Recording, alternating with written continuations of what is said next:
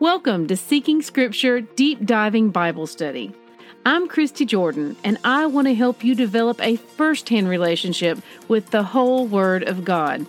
For links and graphics mentioned in my podcast, please visit the corresponding post on seekingscripture.com. May Yahweh bless the reading of His Word. Good morning, siblings. Today's readings are Psalm 17 through 20. Rabbit Trails. Today's readings read like a pep talk before you go out into the world, reminding you of who you are and who your Father is. Psalm 18 makes me feel so loved, reading of the lengths and the extent that the Father will go to in order to rescue one of His children. Psalm 18:16 through 17 reads, "He drew me out of many waters.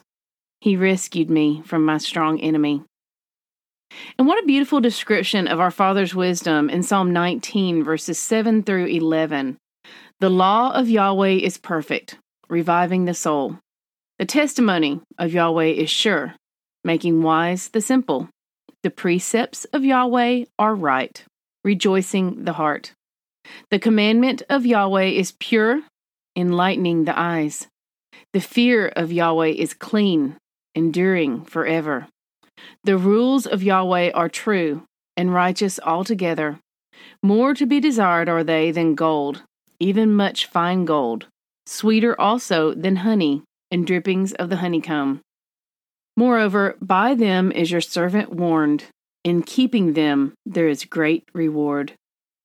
These readings are like a sweet dessert for us today.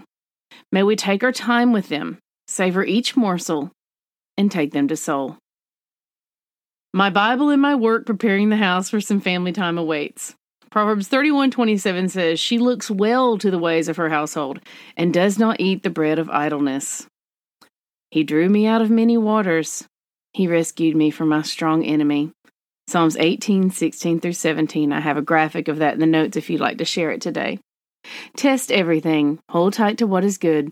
1 Thessalonians 5:21. We are saved by grace alone. Obedience is not the root of our salvation, but it is the fruit. May Yahweh bless the reading of His Word. I love y'all. Bye-bye.